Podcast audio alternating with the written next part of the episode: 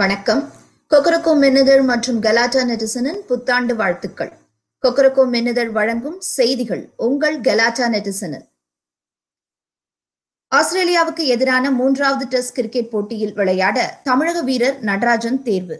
ரஹோனே தலைமையிலான இந்திய அணியை அறிவித்தது பிசிசிஐ தமிழகத்தில் சென்னை திருநெல்வேலி திருவள்ளூர் கோவை நீலகிரி ஆகிய ஐந்து மாவட்டங்களில் கொரோனா தடுப்பூசி செலுத்துவதற்கான ஒத்திகை தொடங்கியது. அமெரிக்காவில் கொரோனா வைரஸ் தொற்றால் பாதிக்கப்பட்டவர்களின் எண்ணிக்கை இரண்டு கோடியை கடந்தது.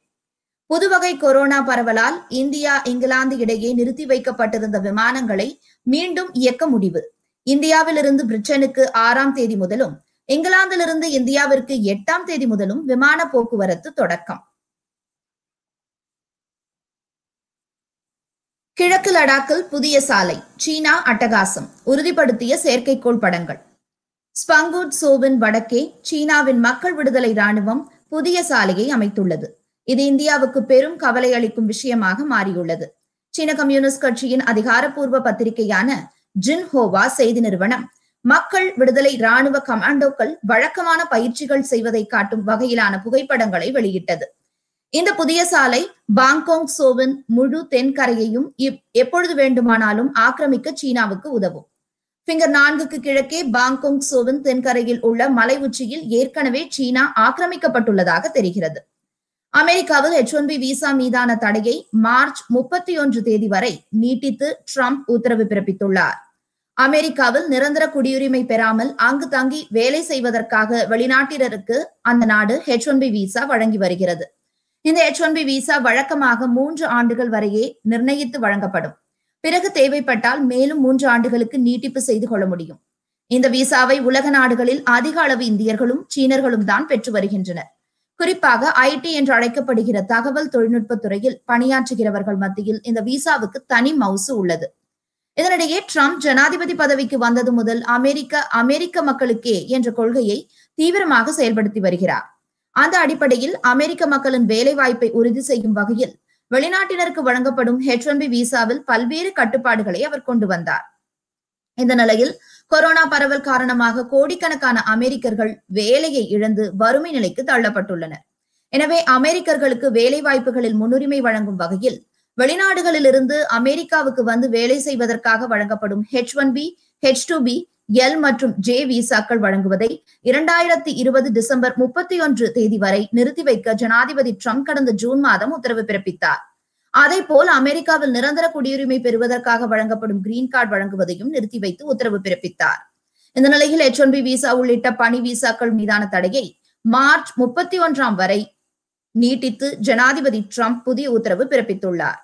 நடந்து முடிந்த ஜனாதிபதி தேர்தலில் தோல்வியை தழுவிய ட்ரம்ப் வருகிற இருபதாம் தேதி வெள்ளை மாளிகையை விட்டு வெளியேற உள்ள நிலையில் இந்த உத்தரவை பிறப்பித்திருக்கிறார்.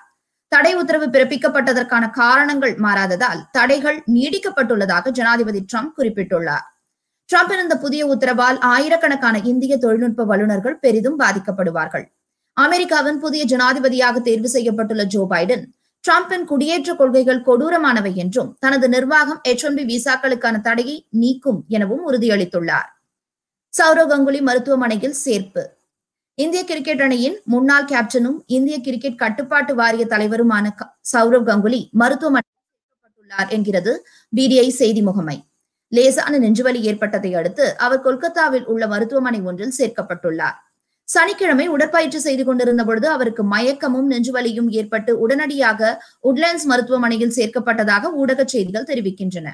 அவருக்கு லேசான கார்டியக் அரஸ்ட் என்று சொல்லப்படும் இதய நிறுத்தம் ஏற்பட்டுள்ளதாக மேற்கு வங்க முதல்வர் மம்தா பானர்ஜி தெரிவித்துள்ளார். கேரளாவுக்கு வழிகாட்டியது தமிழகம்தான். இரண்டாயிரத்தி ஆறில் இருபத்தி நான்கு வயது ரேகா பிரியதர்ஷினியை சேலம் மேயராக்கிய திமுக.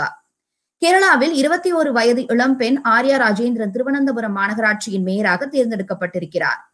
இதற்கு முன்னரே இரண்டாயிரத்தி ஆறாம் ஆண்டில் தமிழகத்தில் சேலம் மாநகராட்சியின் பெண் மேயராக இருபத்தி நான்கு வயது ரேகா பிரியதர்ஷினியை திமுக தேர்வு செய்து இந்தியாவுக்கே வழிகாட்டியது என்பது குறிப்பிடத்தக்கது. திமுக கிராம சபை பிரச்சார கூட்டங்கள்.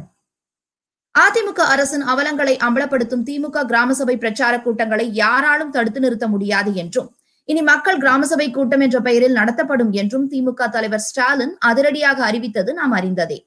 டிசம்பர் இருபத்தி மூன்றாம் தேதி முதல் ஜனவரி பத்தாம் தேதி வரை திமுக சார்பில் சுமார் பதினாறாயிரம் கிராம சபை கூட்டங்கள் நடத்த திட்டமிட்டு உள்ளன. அதன்படி சில கூட்டங்களும் நடந்து வருகின்றன. கடந்த முறை தேர்தல் பிரச்சாரத்தின் நமக்கு நாமி திட்டத்தின் மூலம் மக்களை சந்தித்த மு ஸ்டாலின் கிராம சபை கூட்டங்களை நடத்தியும் பெருவாரியான ஆதரவை திரட்டினார். அதனாலேயே இம்முறையும் கிராம சபை கூட்டங்களை நடத்த முடிவானது என்பது குறிப்பிடத்தக்கது.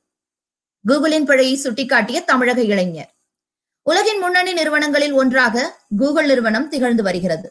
செயலிகள் முதல் தகவல் பரிமாற்றம் பரிமாற்ற முறை வரை அனைத்திலும் முக்கிய பங்கு வகித்து வரும் கூகுளில் பிழைகளை கண்டுபிடித்து சுட்டிக்காட்டுபவர்களுக்கு அந்நிறுவனம் சன்மானம் அளித்து பாராட்டி வருகிறது. அந்த வகையில் கூகுள் செயலி ஒன்றில் பிழை கண்டுபிடித்தமைக்காக தமிழக இளைஞர் ஒருவருக்கு அந்நிறுவனம் பரிசு தொகை வழங்கியுள்ளது. சென்னை ஆவடி பகுதியை சேர்ந்தவர் ஸ்ரீராம் கேசவர் பொறியியல் பட்டதாரியான இவர் கூகுளில் ஆப்ஷீட் எனப்படும் அப்ளிகேஷன் தயாரி வாடிக்கையாளரின் தகவல்கள் மற்றும் அவர்களின் படைப்புகள் திருடப்படுகிறது என்ற பிழையை கூகுள் நிறுவனத்திற்கு சுட்டிக்காட்டி அனுப்பியுள்ளார்.